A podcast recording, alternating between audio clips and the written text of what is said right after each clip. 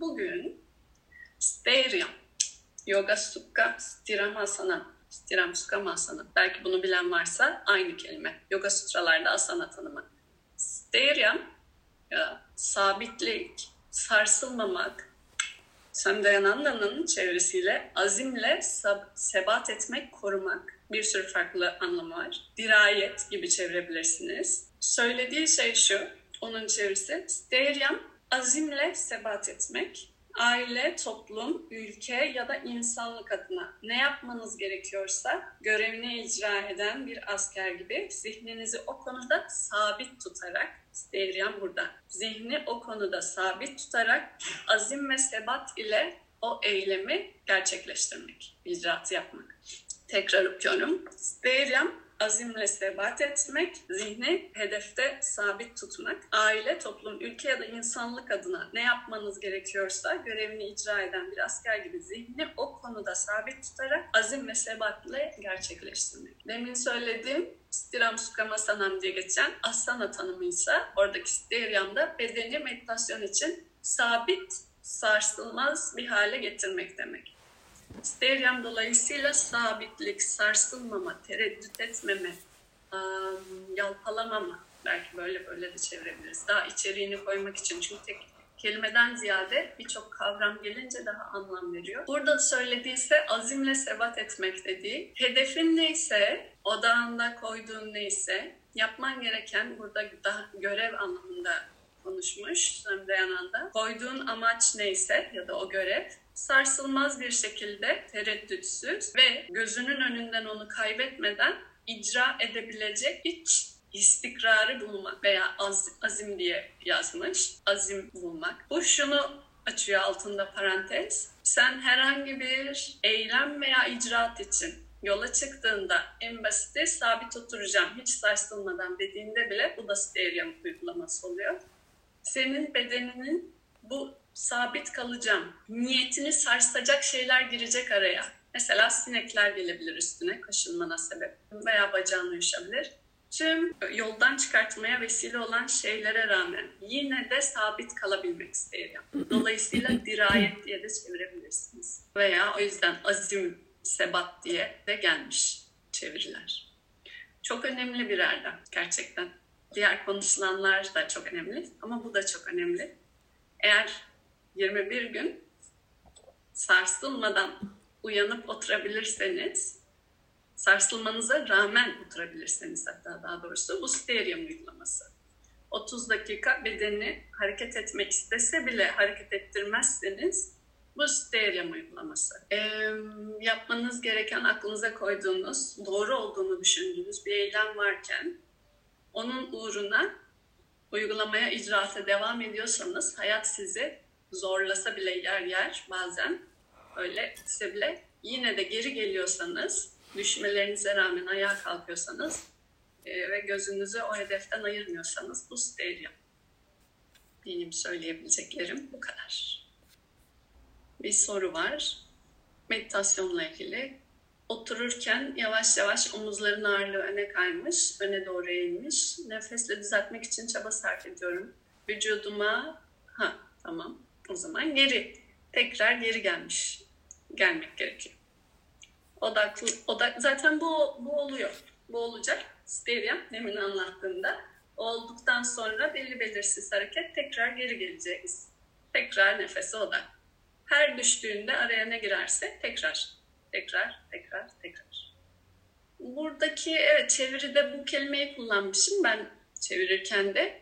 Samdayananda ya da muhtemelen e, doğru bir vefa olsun diye onun kelimesini değiştirmek istemedim. E, evet kulağa farklı çınlıyor. Zorunlulukla yapılan bir şey olduğu için askerlik şu an. Ama bu anlamda kullanılmadığını hatırlayın. Kelime yani demin okuduğum paragrafta. Kullanılan şey Arjuna'yı eğer istiyorsanız o örneği hatırlayabilirsiniz. O da bir savaşçı sınıftan bir kişi idi hikayede tırnak içinde asker. Yani demeye çalıştığı bir görev varsa asker diye geçen şey aslında bir görevi olan o, o görevini yapmak adına orada olan kişi temelde. Herkes için aslında aynı şey geçerli.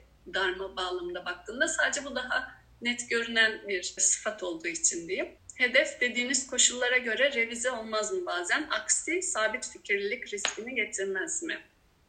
Hedefin ne olduğu ve nasıl tanımladığımız önemli. Böyle bir soru geldiyse hedefin ne olduğuyla ilgili e, netlik yok demek. Mesela öyle bir mesela değil. Aksine öyle bir nihai hedef olmalı ki o nihai hedef adı üstünde nihai sarsılmaz ve nihayetinde tüm eylemlerin hizmet ettiği ok veya amaç olabilir. Bunun için çok sağlam sorgulama gerekiyor öncesinde. E, çünkü öyle bir şey arıyorum ki, öyle bir yere varmak istiyorum ki bu tüm aldığım, verdiğim nefeslerin ardındaki sebep. Bunun adına mutlu olmak diyebilirsiniz. Öyle bir mutlu ol, mutlu olmak dediğim şey sonra tanımlaman gerekiyor. Mutlu olmak ne demek? Öyle bir hale varmak ki bir daha içerisinde e, kendi içinde eylem adına bir şey yapmaya meylettirmeyecek kendini bunu önceden konuştuğumuz aslında ki herkesin nihayetinde tüm eylemlerin arkasında ne eksik hissettiği ne fazla hissettiği oldu haliyle tam ve bütün oldu. Bu bir amaç mesela.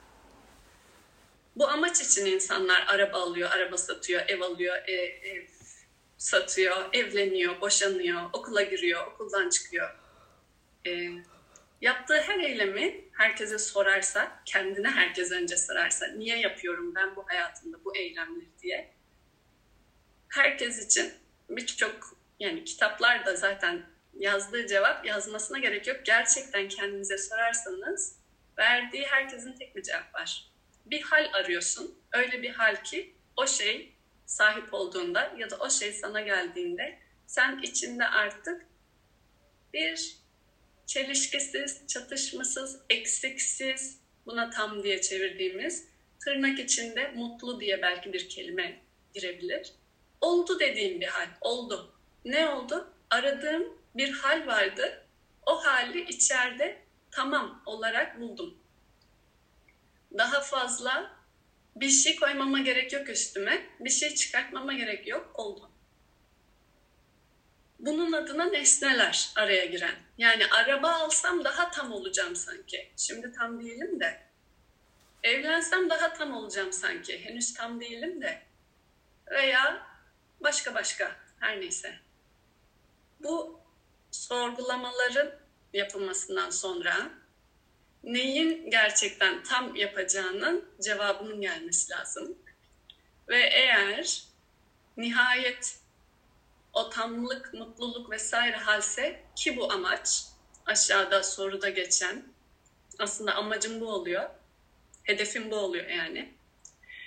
Ee, bu hedefinin şaşma ihtimali var mı bilmiyorum. Yani hayatının amacı artık tam olmak değil. Hayatının amacı bilmiyorum başka bir cevap gelebiliyor mu? Burada giden ara hedefler olabilir. Kendinize göre başka bir cevap da verebilirsiniz. Ama bir cevabınız vardır eminim ölmek için yaşamıyor kimse.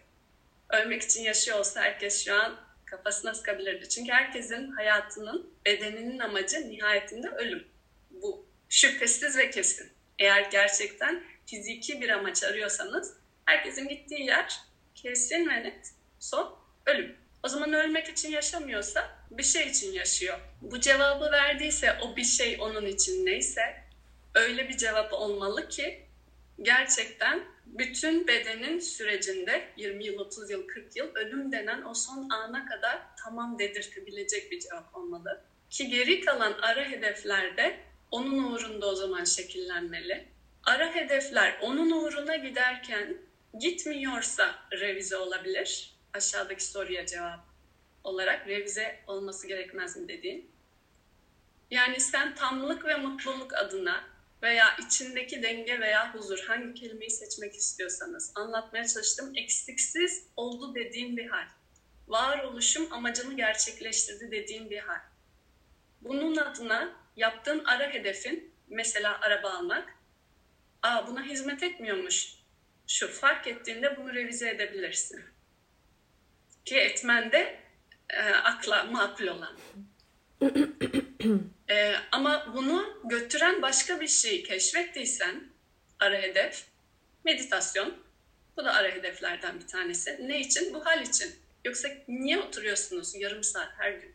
40 dakika. Kendine insan bunu neden yapar? Bedenimi hiç hareket ettirmeyeyim, nefesimi rahatlatayım, zihnimi odaklayayım. Niye bunu yapar? Bir sürü insan da yapmıyor zaten şu an.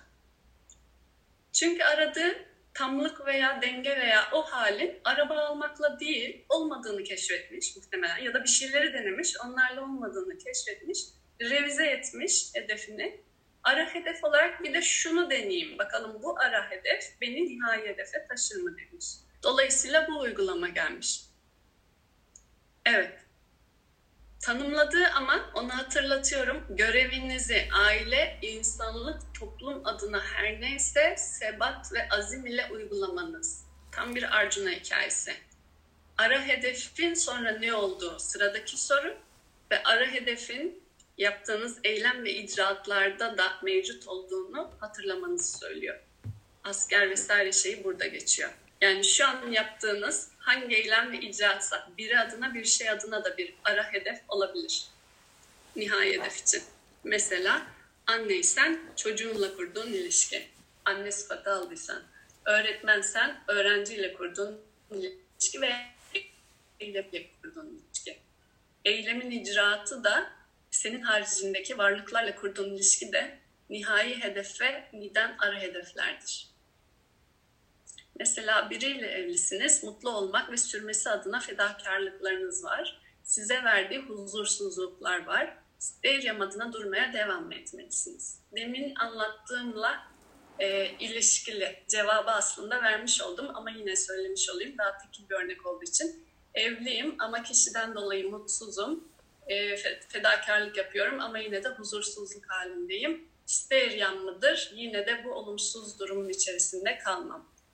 Cevap nihai hedefe bağlı steryam tanımı var. Eğer bu huzursuzluk hali evde veya kişiden kaynaklı olan o kişiyle kurduğun ilişkiden e, seni senle ilgili pek çok nihai hedef adına keşfe götürüyorsa diyelim ki, uyduruyorum örneği şu an. Her sana işte e, bana bir şey bir şey, şöyle şöyle bir şey dediğinde bırakıp gitmişsen kolaylıkla 8-10 kere başka başka kişiler bırakıp gitmişsen, uyduruyorum örneği. Dokuzuncu da bırakıp gitmemek steryam örneğidir. Çünkü daha öncesinde sen kendi adına kendin için dedim. Ee, kolaylıkla kaçmak, bırakmak ve e, sab- sabır sebat kelimesini kullanmayacağım burada çeviri olarak. Ama meydan okumayı kendine, seni rahatsızlığa veya zora sokan veya alışmadığın bir hale getiren bir e, talepte meydan okumayı kendine, kişiye, ona değil. Hiç kimseyle bir işimiz yok. Her iş bunu burayla. Bütün cümleler buraya. Kendine meydan okumayı almamışsan o zaman dokuzuncuda sana aynı da ya da başka benzer bir şekilde rahatsızlık veya huzursuzluk veren bir halde kalmaya çalışma senin meydan okumandır. Ne adına? Sabır veya azim veya sebat adına. Ama öteki tarafı söylüyorum. Sen kendi adına arzun, isteğin veya yanlış olan adına eyleme veya iradeye geçmeyle ilgili cesaret ee, bununla ilgili meydan okumayı yine kendine almadıysan, alışmış olduğun durumu bozmanın cesaretini kendine bu meydan okumaya almadıysan, seni sürekli rahatsızlığa sokan bir hal ve durumun içerisinde kalmaya çalışmak aksine isteyen değil, korkaklık veya e, var olan konfor alanını bozmamak adına pasifliğe veya boyun eğmeyi kabul etmek diye de okunabilir. Dolayısıyla duruma göre cevabı var. Durumun arasındaki şeyi belirleyen ne? Nihai hedef. Nihai hedef ne? Kendinin, kendinle varlığının tam bütün uyumda olabilme hali. Biraz böyle daha basit indirgeyerek anlatmaya çalışıyorum ama videolarda çok uzun bunları konuşuyoruz. Burada çok kısa zamanda büyük felsefeyi anlatmaya çalışıyoruz. Aramakla bulunmaz fakat bulanlar arayanlardır diyebilir miyiz? Diyebilir miyiz? Diyebiliriz. Bulanlar arayanlardır. Evet, Steryam adına bunu dedin. Anladım. Evet, bulanlar arayanlardır. E, yani o icraatta devam etmek lazım. Hedefi kaybetmeden. Ben birisi demiş ki çok kıymetli bilgiler her gün alıyoruz ama ben kimim ve asıl hedefim ne sorularını sorunca zihnim şehir çöplüğüne dönüyor. Zihniniz şehir çöplüğüne dönüyor mu sizin de? Ben kimim? Ne yapıyorum. Çöplük olduğunu biliyor muydunuz önceden? Ya da öyle, en azından sonra da o soruyu sorabiliriz. Eğer çöplük olduğunu bile bilmiyorsak bu daha fena bir durum. Çöplük var ama çöplüğü bilmiyorsun. Ne demek bu? Neden daha fena? Çöplüğü geliştirmeye devam edersin demek. Beslemeye devam edersin demek. En azından soruları sorunca şu an çöplükle karşılaştığını fark ediyorsan çöplüğü beslemeye devam etmezsin. Çünkü çöplüğüm var, görüyorum. Bu cümle çok kıymetli bir cümle birincisi. İkincisi, e, cevabı hemen vermek zorunda değiliz ama soruyu her an sorabiliriz. Felsefenin en azından genel yaklaşımıdır. Felsefe cevap buldurmak için soru sordurmaz. Elbet arka planında soru demek bir cevap arayışıdır ama soru sormanın kendisi size cevap olabilir uzun bir süre.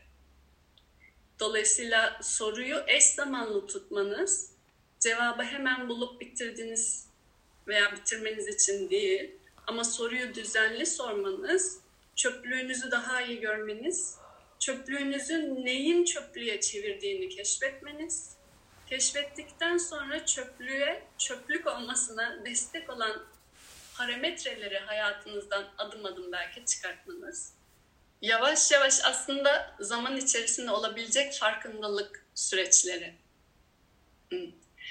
Meditasyon ve yazı bu uğurda tek yol mudur diye sordu şimdi. Meditasyon ve yazı bu uğurda tek yol değildir ama yollardan önemlileridir.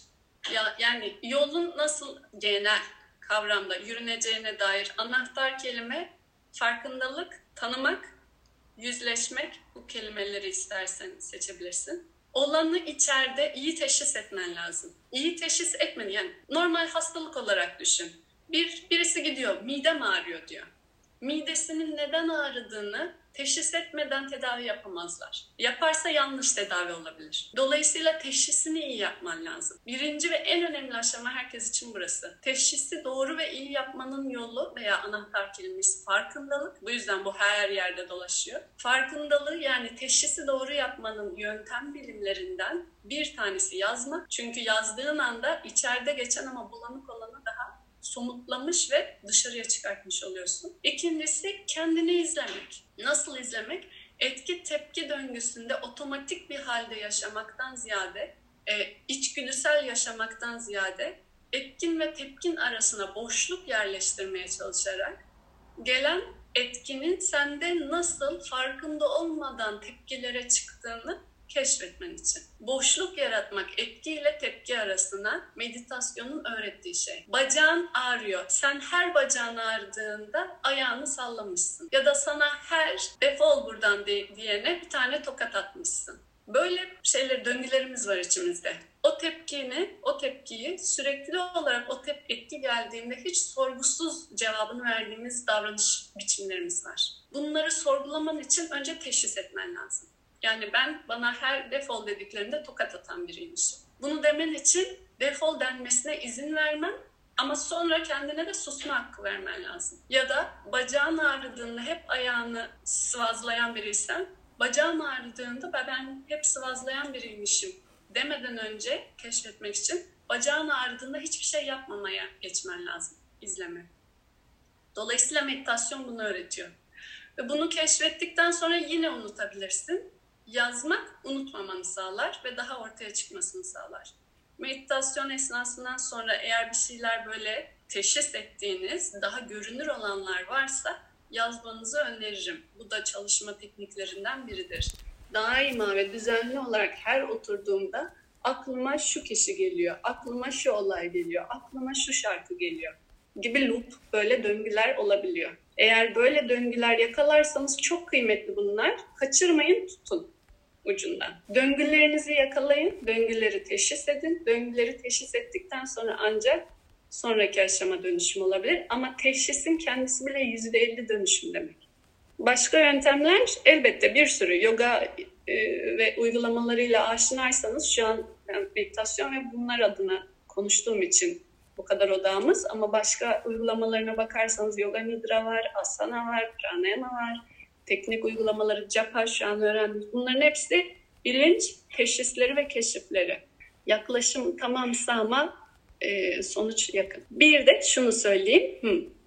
O soruyu soran kişiye ayrıca direkt ama herkese de steryam sabır sebat. Bu çöplüğü kaç yıldır yaşıyorsanız o kadar yılda oluşturdunuz. 40 yılda oluşmuş bir çöplüğü iki günde, iki ayda, iki yılda temizleyemezsiniz. Matematik bunu söylüyor zaten. Bu bilinen kısmı 40 yıllık çöplük. Yoga öğretisi içerisinde görünenin haricinde de hikaye olduğu hatta söyleniyor. Teori olarak farklı deneyimlerin yani zihinsel alanların beden beden taşınması demek. Dolayısıyla 40 yılın öncesinde de aldığın bir mirasla farklı bir çöplük de olabilir. Çöplük üzerine çöplük katarak. Söylemeye çalıştığım şu, bu ömürlük bir çalışma. İki günde, iki yılda, iki ayda bir şeyin değişmesini en baştan beklemekten ziyade her gününü çöplüğünü temizlemek adına ve kendini değiştirmek adına nihai hedef olarak seçmek bile büyük bir şey. Ama bu anlamda bayağı sabırlı olmanız ve kendinizi adamanız gerekiyor. Sabır, sebat, düzenli uygulama kesintisiz ama değişim verir. Sadece devam etmek gerek. Bazen şöyle bir hal olabiliyor. Bir konuda karar alındığında ve o karara sebatla uymak istendiğinde eş zamanlı olarak o kararı sabote eden eylemler de oluşabilir. Kendi adıma böyle bir hal bende oluştuğunda bir konuda kesin karar almaktan çekiniyorum. Çünkü içimde ciddi bir savaş başlıyor. Bir tarafım sebatla o kararı uygulamayı isterken o sebata eş değer bir güç o kararı bozmaya çalışıyor. Yoga felsefesinin bu duruma nasıl yaklaşır? Hmm. Yemek yemek istediğinizde akşam yemeği mesela. Karnınız aç, acıkmış gün içerisinde. Herkes yiyor tahminimce. Günde en az bir öğün. İçinizden sabote eden var mı? Yemek yemeye gidip yemeğini hazırlayıp sonra yemeği yemeyeceğim şimdi deyip giden var mı? Sanırım yok. Neden? Ve bu sorduğun soru için de her şey için olmadığından eminim. Her eylemin için, her eylemi sabote edemezsin. Her eylemi sabote ediyorsanız zaten şu an burada bile dinleyemezsiniz. Bu eylemi de sabote etmiş olması gerekiyor. Şunu demeye çalışıyorum. Bazı eylemler sabote edilmiyorsa arkasında çok güçlü bir arzu ve istek var o zaman şaşma. Yemek yemeyi bu çok güdüsel bir boyutta olduğu için arzusu da o yüzden örnekten verdim. Daha radikal ama daha kolay anlaşılsın diye. Arzu eğer o kadar yüksekse ve kesinse ona hiç ne girerse girsin sabote edemez. Yemeğini yersin. Bazı şeyler arasında farklı saboteler oluyorsa demek ki arzu ile ilgili yani o gittiğin hedefle ilgili bir netlik yok, kesinlik yok. Hedefle kurduğun ilişkiyi sorgulaman lazım o zaman. Cevap oldu mu bilmiyorum ama daha kişisel bir soru olduğu için kişisel ancak cevaplıyorum. Örnek üzerinden kendini düşünebilirsin. Soranlar var. Bu yani bu soruyla bağlantılı olarak ben ek birkaç şey söyleyeceğim. Belki bunu sormamış olabilirsin ama genel herkese hizmet edecek şekilde. Çünkü şöyle soranlar oluyor. Ne var ki seni her gün meditasyona oturtabiliyor? Çünkü ben oturmak istiyorum. Bu konuda karar alıyorum ama sonra iki ay sonra gidiyor. Ya da asana Arzudan başka bir şey yok eyleme sizi getiren.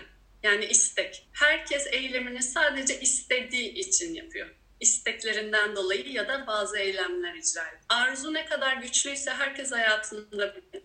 İnanılmaz, ihtimali zor olan şeyi bile gerçek kılmak adına bütün çabayı gösterebilir. Arzunun oranına, büyüklüğüne bağlı. Dolayısıyla yemek yeme arzunuz ne kadar büyükse o yemeği hazırlarsınız ivedilikle, hızla. İçeriden denge, içeriden bu anlattığımız nihai tamlık vesaire. O hedef adına başka yolların geçersiz ve kesinlikle cevap vermeyen yollar olduğundan emin olduğunuzda çok çok net, bu çok çok net eminlik nasıl geliyor?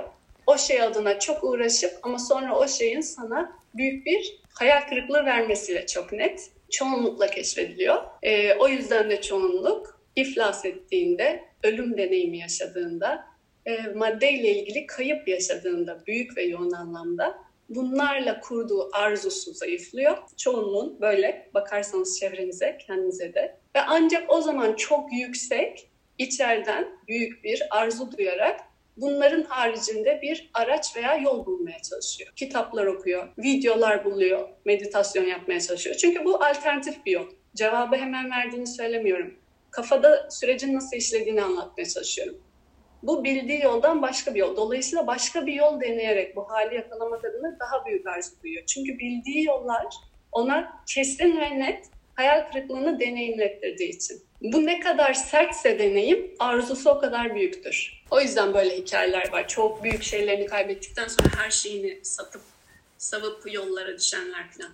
Hangi arzu seni o yola düşürebilir? Bir şeyin büyük bir etkisiyle ancak böyle bir yani ilme alabilirsin. O ilmeği veren herkese içinde o hedef neyse hedefe duyduğu arzunun gücü. Arzunun yoğunluğu ve gücüne bağlı eyleminizde sarsılma anı geldiğinde sabitliği koruma gerçek oluyor. Dolayısıyla hedefle kurduğunuz ilişkide aslında ne kadar neyi isteyip istemediğinizi sormak ve eğer birileri bir şey yapıyorsa da söylenebilecek şey çok istiyor demek ki. Şaşmadan her gün meditasyon oturuyorsa çok istiyor demek ki içinde o aradığı hali bulmayı. Bunun adına bu kadar uğraşıyor çünkü. Herkes hayatında ne için ne kadar uğraşıyorsa onun sonucunda getireceği çok istiyor demektir. Başka bir şey yok. Düz mantık. Ee, emin değilse çok istemeyebilir. Dolayısıyla sarsıntı geldiğinde tamam o zaman yapmayabilirim diyebilme o boşluğu yaratmış oluyor. Aslında bu kadar basit. Ne kadar çok istiyorsunuz gitmek istediğiniz yere? Kendinize bu anlamda dürüst sormanız ve dürüst cevaplamanız lazım. Evet çünkü en son Sezin'in yazdığına cevaben diyorum. Sonuca çabuk varmak istediğimiz için oraya da iyi bakmak lazım. Neden sonuca çabuk varmak istiyorsun? Aradığın şey burada başka bir şey olabilir. Bir sonuca çabuk varma arkasında o kadar çok yani kişiyle ilgili şey söyler ki zihinle ilgili. Biraz daha sadece yani siz soru sorun. Bir görev ve yük haline geliyor karar. O kadar iyi yapmaya çalıştığımda, mükemmel yapmaya çalıştığımda bu nedenle de sabote ediyorum. Bence hedefi arzuluyorum ama hedefle kurduğum ilişkide mükemmelliyetçilik olması bu sonuca götürüyor.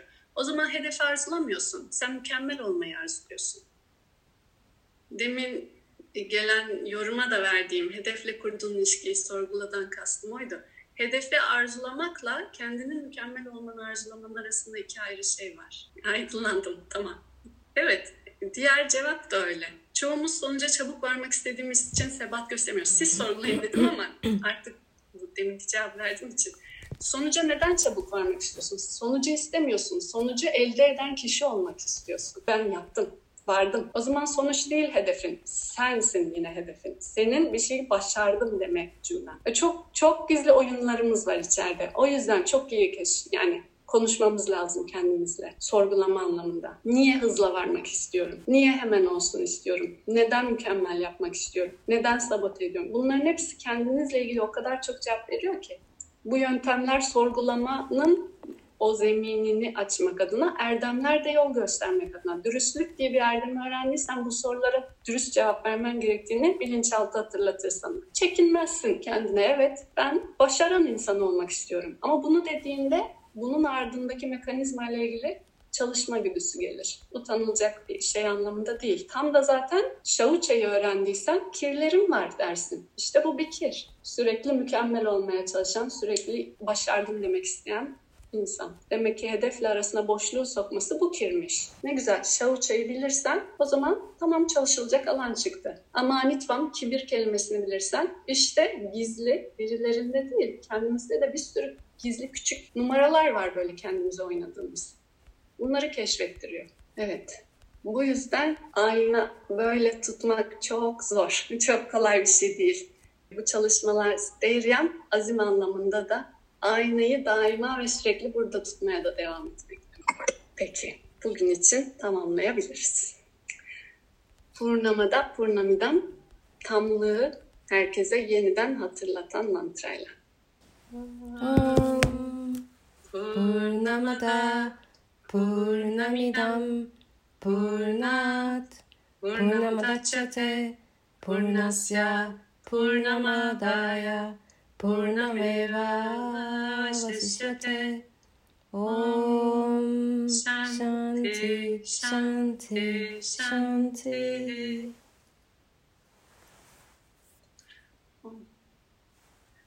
Herkese güzel, huzurlu, uyumlu, dengeli bir gün olması dileğiyle.